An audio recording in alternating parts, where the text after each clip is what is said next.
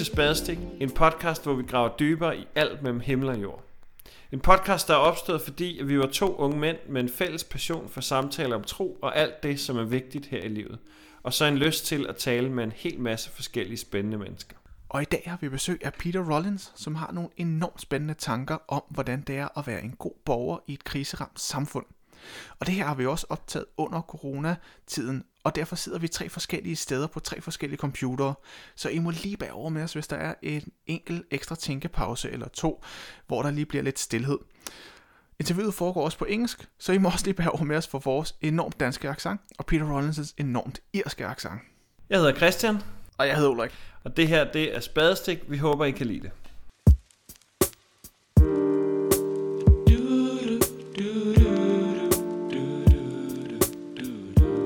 It's a pleasure to welcome you to our podcast, Peter. For those of our listeners who might not know you, can you just shortly introduce yourself and tell us uh, what it is you do for a living and if there's anything interesting you're working on at the moment?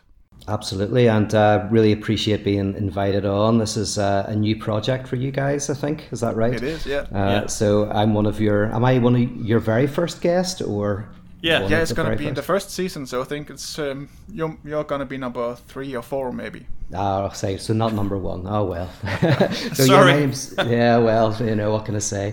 Um, yeah. So I'm a writer, a speaker uh, in the areas of philosophy and theology, and I'm particularly interested in what can be called non-confessional theology, sometimes called religionless Christianity.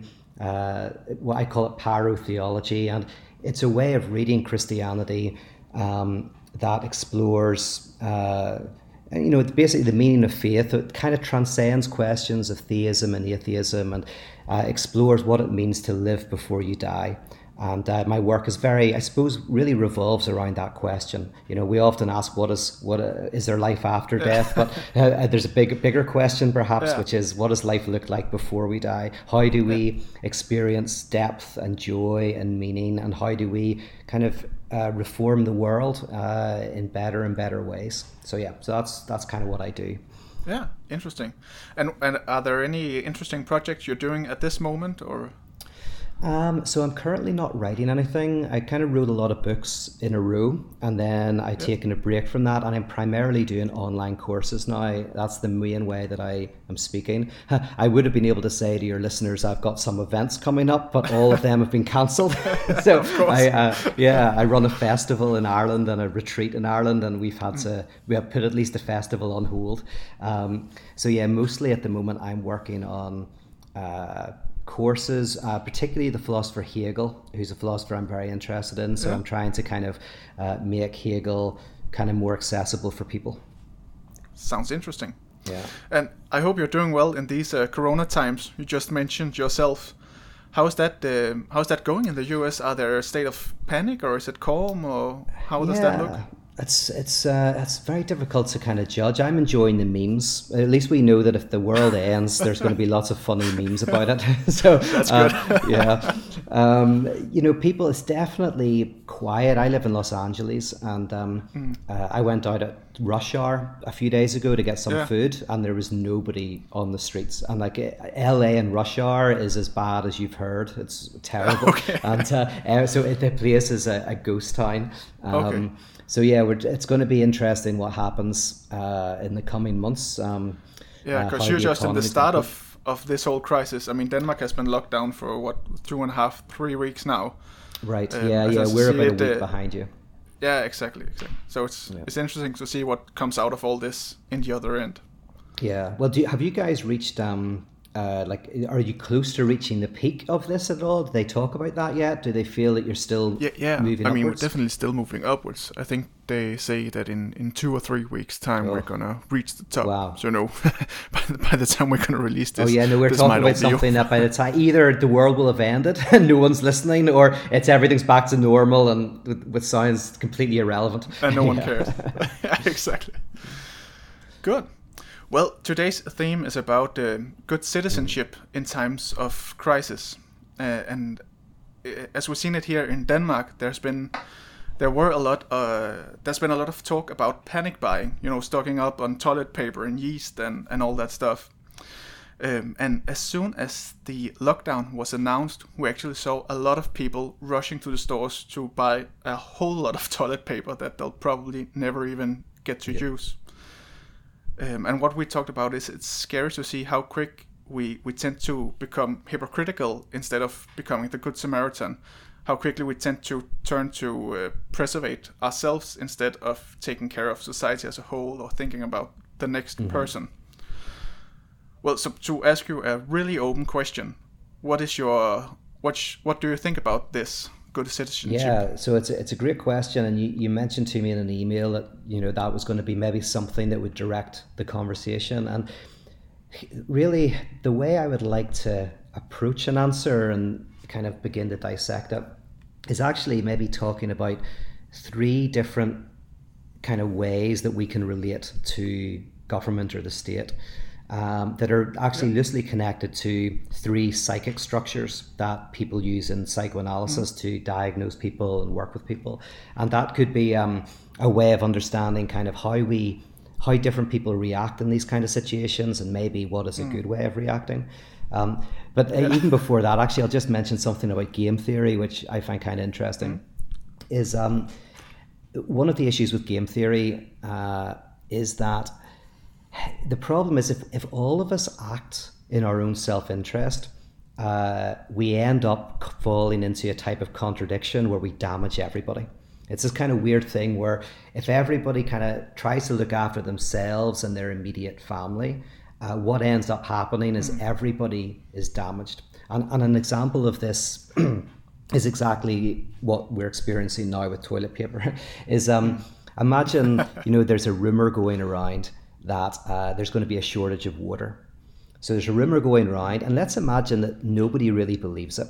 Everybody's going like, no, there's plenty of water. It's totally fine, right? There's only a few people out there who are going to go crazy and, and stockpile water, right?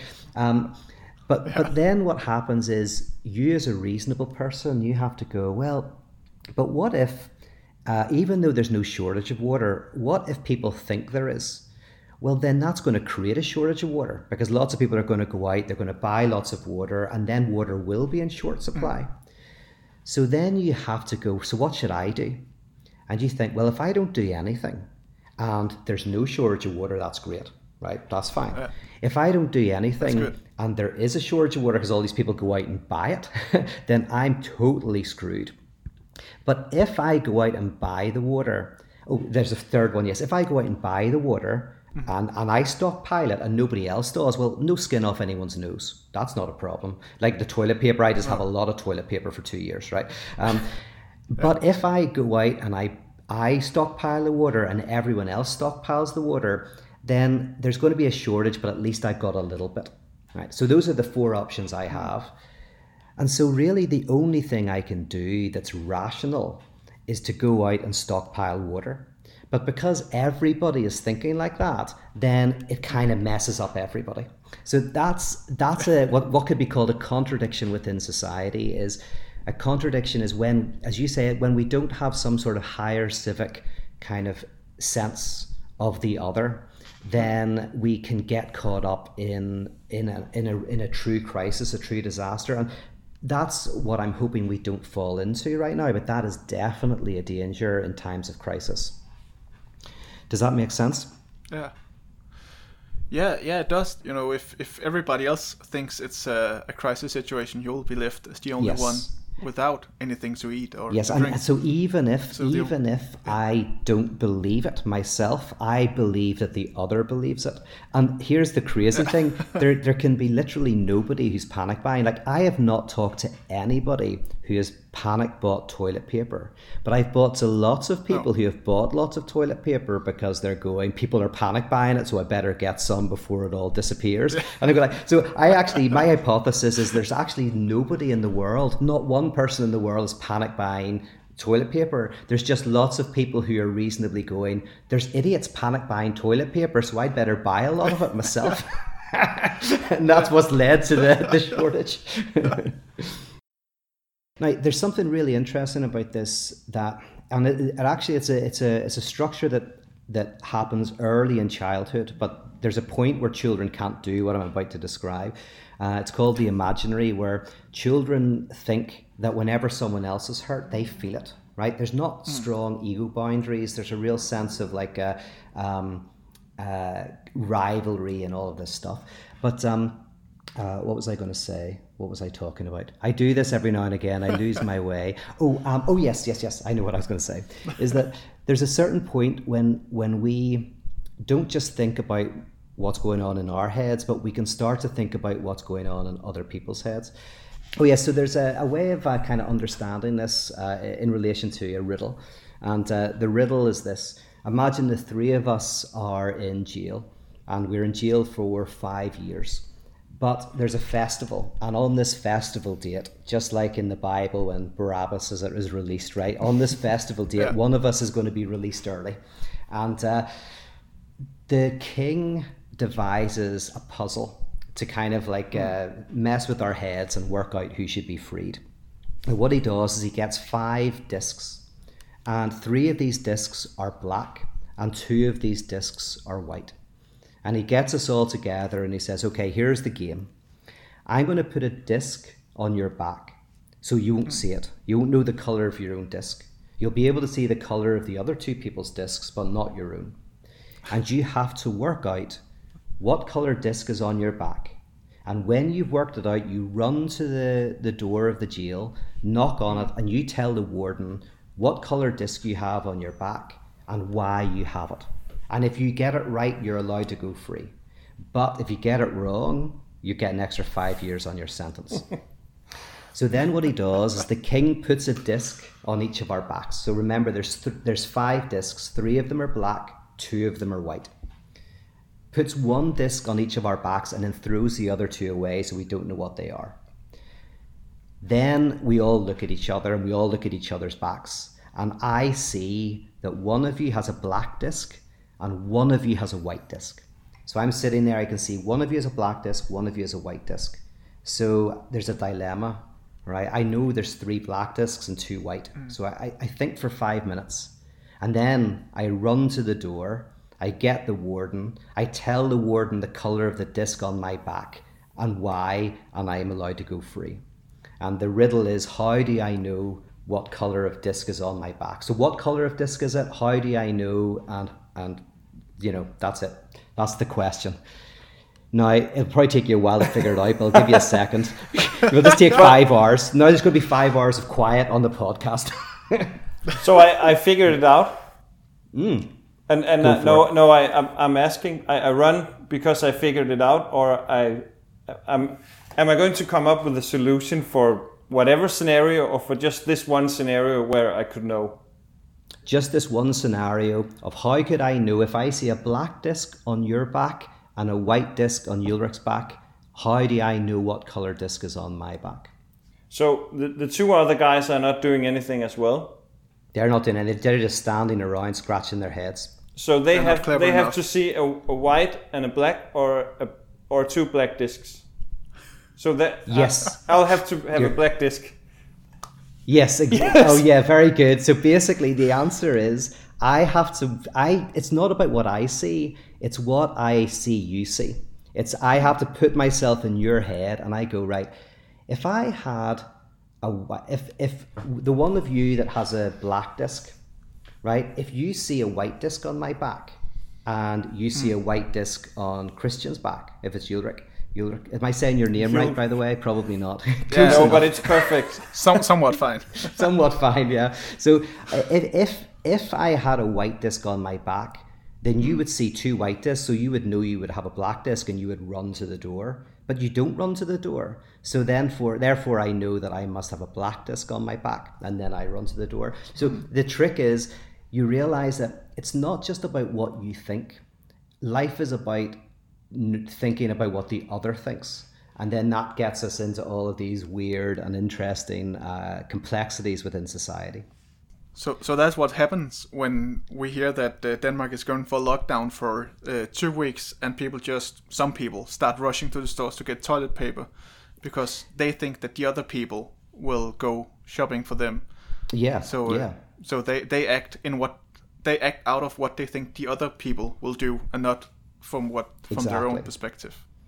Exactly, and this is one of the limits potentially of of uh, kind of uh, liberalism, is that at this at this point, what you kind of need is you need rationing. You need some sort of state apparatus to kind of say you can only have one toilet paper each, right? Because um, this is one of the contradictions within this notion of everybody acting, you know, it, within their own self interest. Is it actually weirdly leads societally to a breakdown at, at certain Yeah. crisis moments.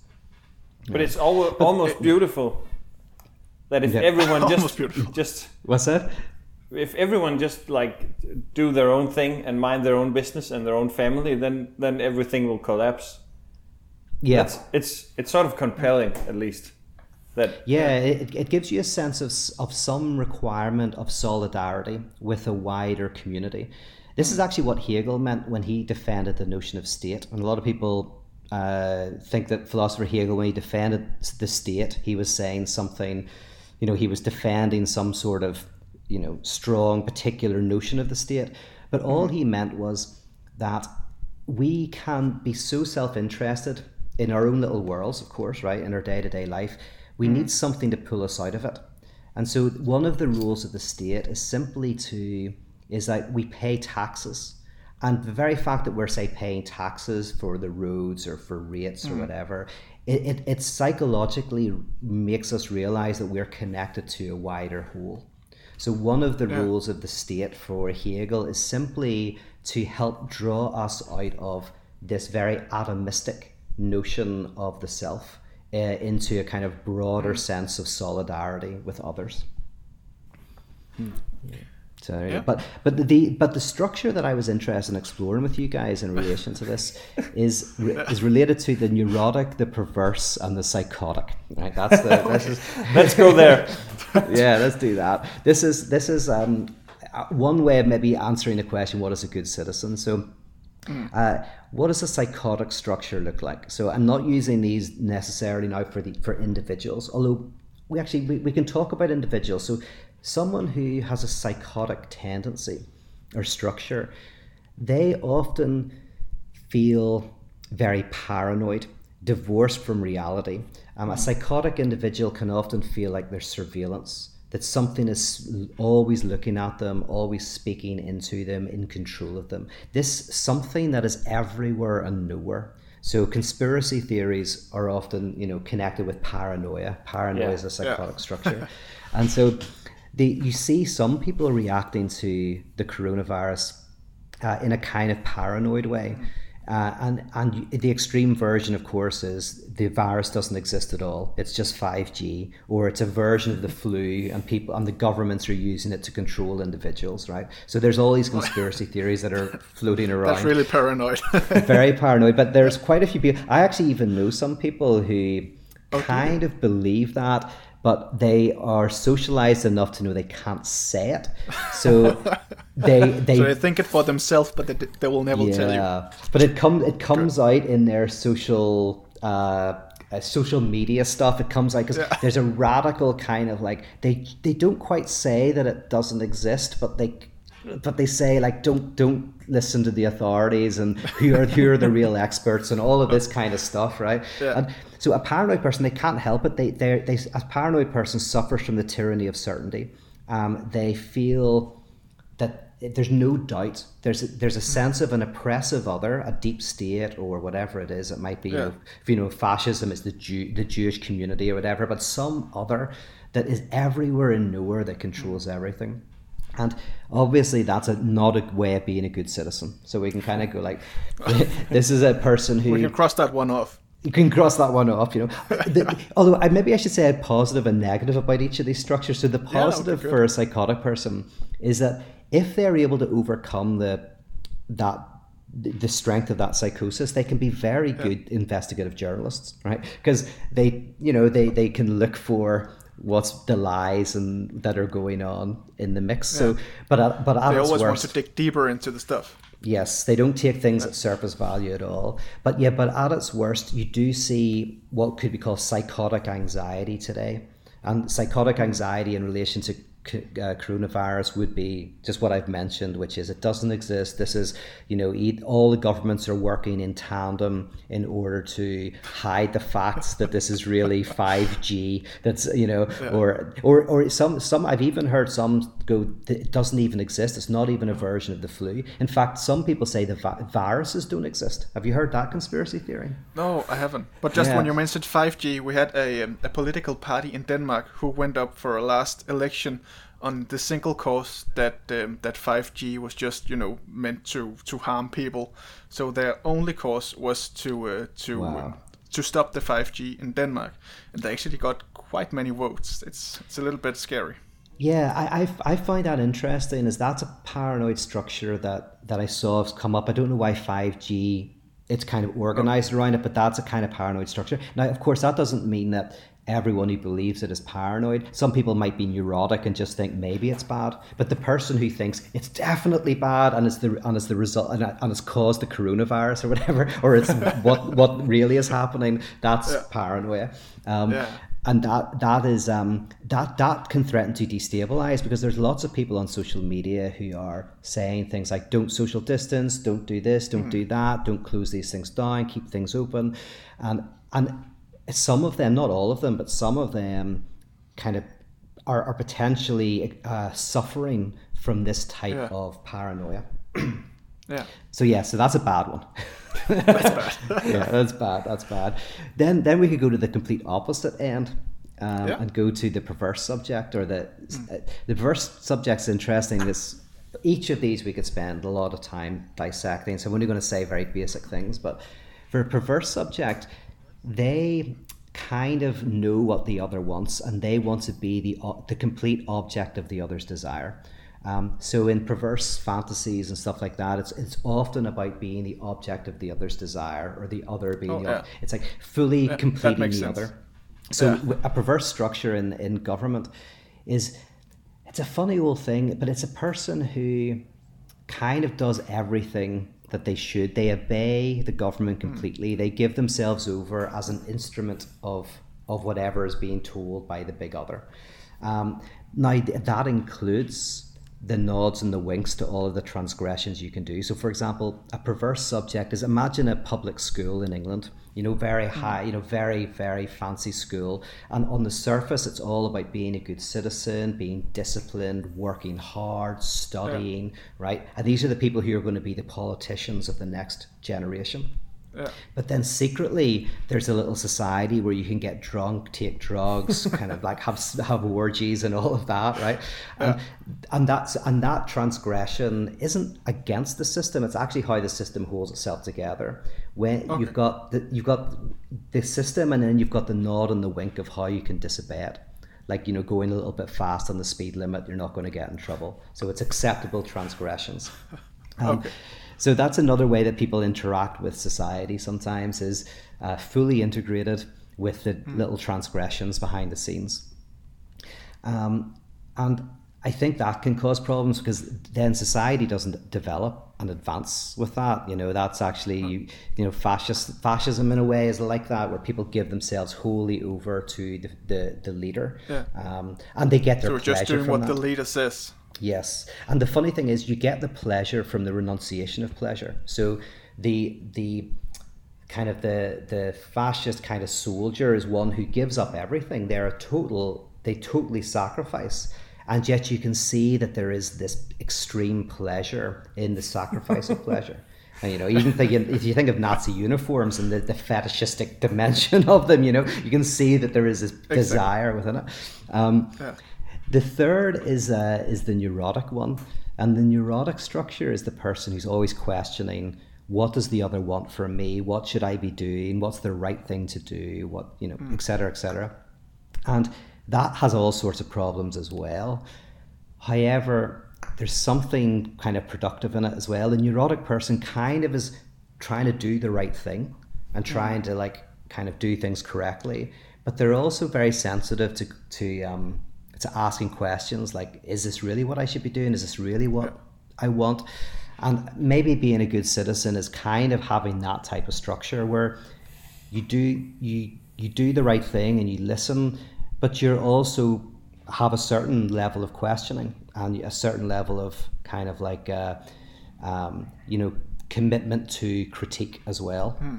Um, so even even now, like it, it depends. What you should do depends on your circumstance. Depends on the country that you're in. Depends on how much food you have. We should all stay indoors. Uh, but maybe if you've run out of food, maybe you you know you should go and you know steal some beans from the supermarket. But what other people shouldn't. You know, it's it's really difficult to say. So it's uh, how do you have that wider civic responsibility we talked about at the beginning, and also a certain questioning spirit with um, a certain um, uh, what's the word? A certain deference to experts and to, to what's being said.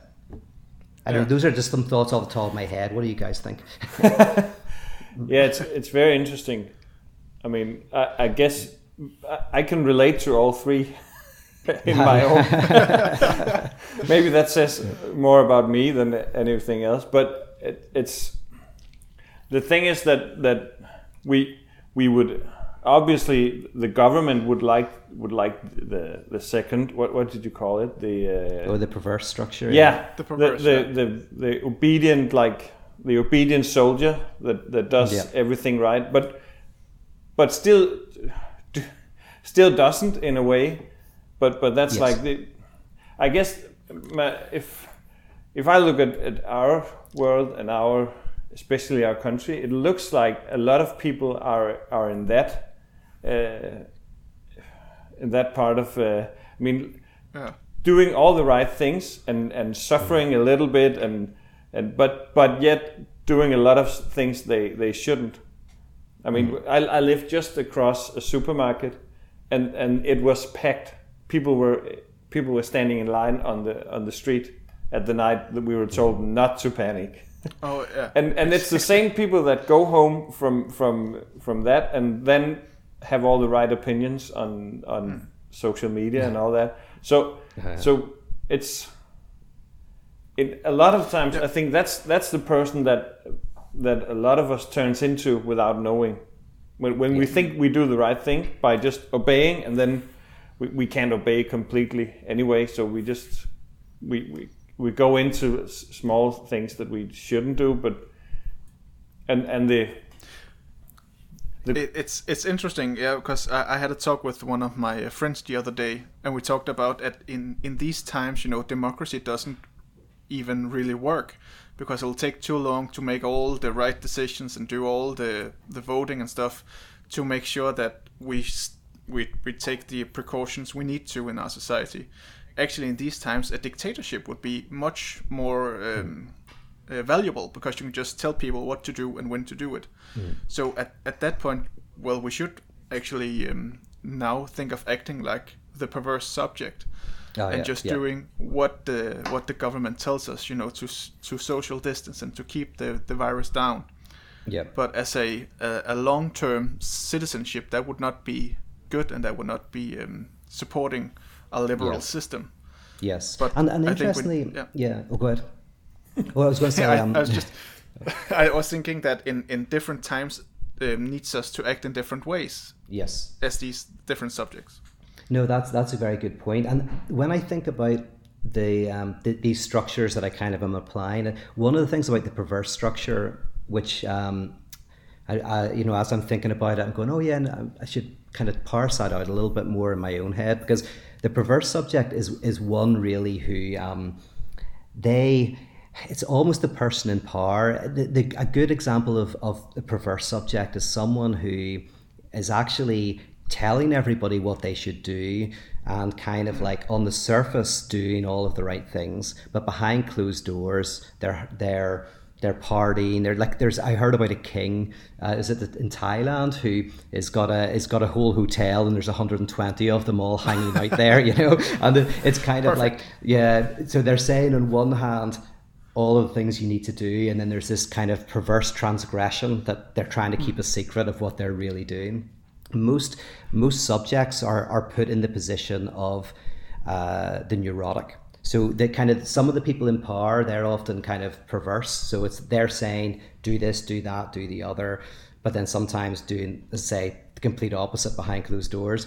Some people are psychotic. They're the ones who are on the outside that are going mm. like this isn't even real. Don't believe anything the government says. Don't believe you know it's not even viruses don't even exist. It's about radiation. And mm. then most of us all of all of us as subjects are put into a more neurotic place. And by the way mm. that's very similar to what jesus said when he said uh, be in the world but not of it.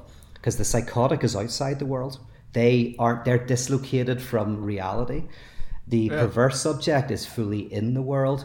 The neurotic subject is in the world but not of it so they're trying to navigate kind of like the commands that they're Oh. being given with their reality but that's why neurotic subjects have anxiety because they can't quite figure out what they should do. They can do make all the stuff make sense. yeah, it makes sense. But that's actually the good place to be. Is is uh, as long as you can cope with your anxiety. So the challenge for the neurotic subject, who is I think is the subject today that we're being made into in this crisis, Yeah. which is fine. But is um how do we not allow anxiety to overwhelm us to such an extent that we'll start to act out of our own out of our own self protection and not out of civic responsibility. So how do we do that? yes. Yeah. Well, okay, that's a good question. Uh, there's this is this is the theory theory bit of it. So it's how to do it in practice. Is uh, sadly listening to a podcast won't probably work too well. But um, the the challenge is to uh, do the counterintuitive thing of going into your anxiety not hmm. try to avoid it. So, two ways to avoid anxiety for a neurotic subject is one, everything's going to be fine. I believe what's being said, everything's going to be great. You know, and hmm. so it basically false belief, magical thinking. And then the other is magical rituals, where you go out and you do uh, things that are basically powerless, but by doing them, they allay your anxiety, like buying toilet paper. But so if you think about the obsessive compulsive, they mitigate their anxiety by touching taps the same amount of times, or having their garage completely ordered or doing certain rituals before they go to bed right? That's that's how they mit- so they've got magical rituals to protect them from their anxiety. And then others have magical thinking they they as long as they say they believe certain things like everything's fine it's all normal everything's under control it's all gonna be good. it's all going to be good. But and those are the two wrong ways to um, Okay. to do this because they're trying to avoid the anxiety. And by the way, if we if we connected this theologically, for me, a lot of the confessional church creates beliefs and rituals designed to allay the anxiety of doubt, complexity, and ambiguity. And I don't think that's a good thing. So, um, uh, but what we need to do, and Paul Tillich talks about this, is you go into the anxiety. You have to uh, confront it, go into it as deeply as you can. And actually, in going into the anxiety and feeling it, allowing yourself to speak it, to put mm. it into words, to put it into art. That's a great way. So, so a musicians listen to a musician who can put this struggle into into an artistic form. By mm. doing that, you can dissipate the anxiety. And when you're anxious, you'll make terrible decisions. But when you when you lower the anxiety, you can make much better decisions. So an anxious person, if they can't pay the rent and they might be losing their job, they'll just everything's fine, everything's fine, or as I say, they'll do rituals that are powerless. But someone without anxiety will go, okay, I need to phone my landlord and try and come to an arrangement. I need to talk Yeah. to my employer. I need to. So basically, they'll they'll make better decisions. It won't guarantee that they'll be fine, but it'll it'll be more likely that they'll do okay. Hmm. So instead of navigating around the anxiety, they sort of use the anxiety as fuel for doing the right actions in the right way. Or was it? Yeah, kind of. Yeah, well, kind of. Yeah, kind of putting the anxiety into words. So it's kind of like, uh, yeah, it's facing it, um, and that's and there are rituals that allow you to do that. So our society is full of rituals that help you avoid anxiety, getting drunk. Uh, taking drugs, uh, pop music, right? We've got a lot of liturgical structures designed to yeah, get get rid of you know to, to help you run from your anxiety. But there's lots of liturgical activities we have that are designed to, to bring you into it. And and they're the same thing you know drink maybe sometimes drugs and also um, uh, music. But the music is the singer songwriter so a pop musician you're like everything's fine and da da da da da and you go out and listen to loud music. And then the next day the anxiety returns but a singer songwriter who talks about the struggles of life they draw you into it drinking to get drunk can help you try to kind of flee your anxiety, but but having a drink at the pub and talking to your mates about what's happened and what's going Mm. on, that can again draw you into the anxiety in a way that frees you from it. And uh, what was the last one? Drink, drugs. Uh, yeah. So basically, I, I often use the example of the um, the Irish pub as a liturgical structure that that helps you in, embrace your anxiety because you have a drink, you talk to your mates, and you listen to some sad old git in the corner talking about how his one true beloved died of consumption and you'll never love again. You know, and that's a that's a that's a nice way of, of being able to face your anxiety. But it's sort of like a, a deliberate ambiguity that it, the the two the two structures that we were supposed to to avoid they they know that they are right, but but Yes. the the neurotic is is is sure of one thing that that they don't know what what they're That's doing. very true.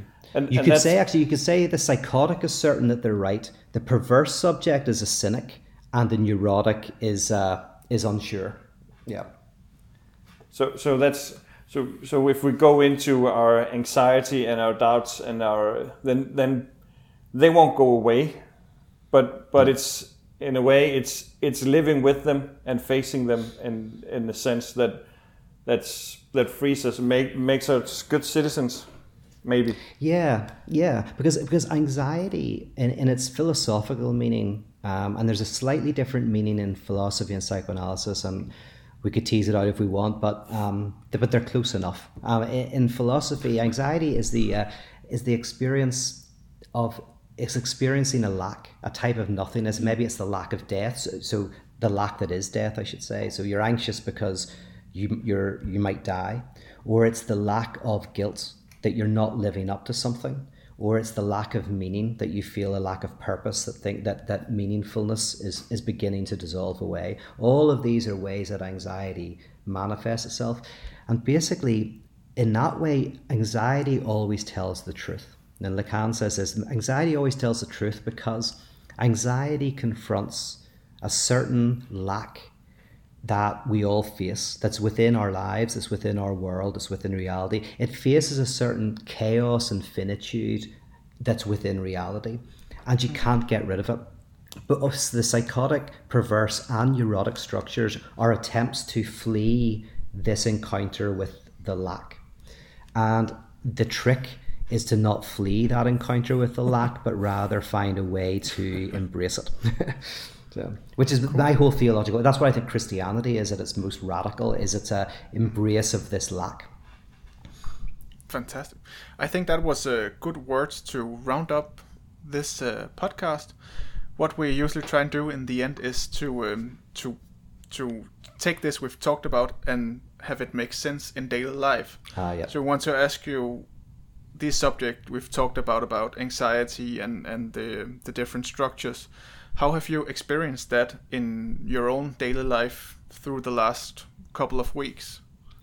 Yeah, that's a good. That's a that's a great question, and um, I mean, a lot of my work is about how to dissipate the sting of anxiety in your life, and uh, that's something I've been kind of working on for a lot of years, and so hopefully, um, it's made me well prepared for times of like, like this. Uh, yeah, I mean, probably not when things get worse, but so far, this I, I can at least say this that my own very bad attempts sometimes, but to live this out as in to make peace with the frailty, the chaos of life, and uh, the frailty of, of society, and doubt, ambiguity, and complexity allows one to find solace in the midst of chaos. And there's a book that I actually would recommend people. It's, it's a book that was written in, you know 50 years ago now by Paul Tillich. It's called The Courage to Be. And it, it's about the courage to. book. That's a good book, yeah. And it's all about anxiety. It's- the courage to be for Tillich is really the the ability to affirm life in the midst of anxiety, to overcome anxiety, and um, and so in terms of the practical side that you're mentioning there, you're saying what's the practical side of this? I guess it's going. Uh, what rituals do you have in your life, the listener, that help you put your anxieties into words that help you not run from it, but rather find a place for it. And that might be the coffee shop It might be the confessional. It might be your weekly poker game with your friends. It might be whatever it is. Where, where, where is it that, that you can have that space to be able to confront the anxiety and dissipate its mm. power? And those, those places are very important for us at this, at this point in time. Yeah. Perfect. Thank you Thank so you. much. Peter. All right. Thanks for, very much for having me on. I appreciate it. Yeah. You're welcome. And uh, as a last note, where can people find you if they want to hear more about you or, or see yeah. more of your work? Just use my name, Peter Rollins. I have a website, peterrollins.com, that has lots of materials and there's lots of stuff on YouTube. I also have a podcast with a comedian friend called The Fundamentalists. So uh, seek and you shall find. Good. Perfect. Well, thanks for now. Thank All you. right. Take care. Bye-bye. Bye.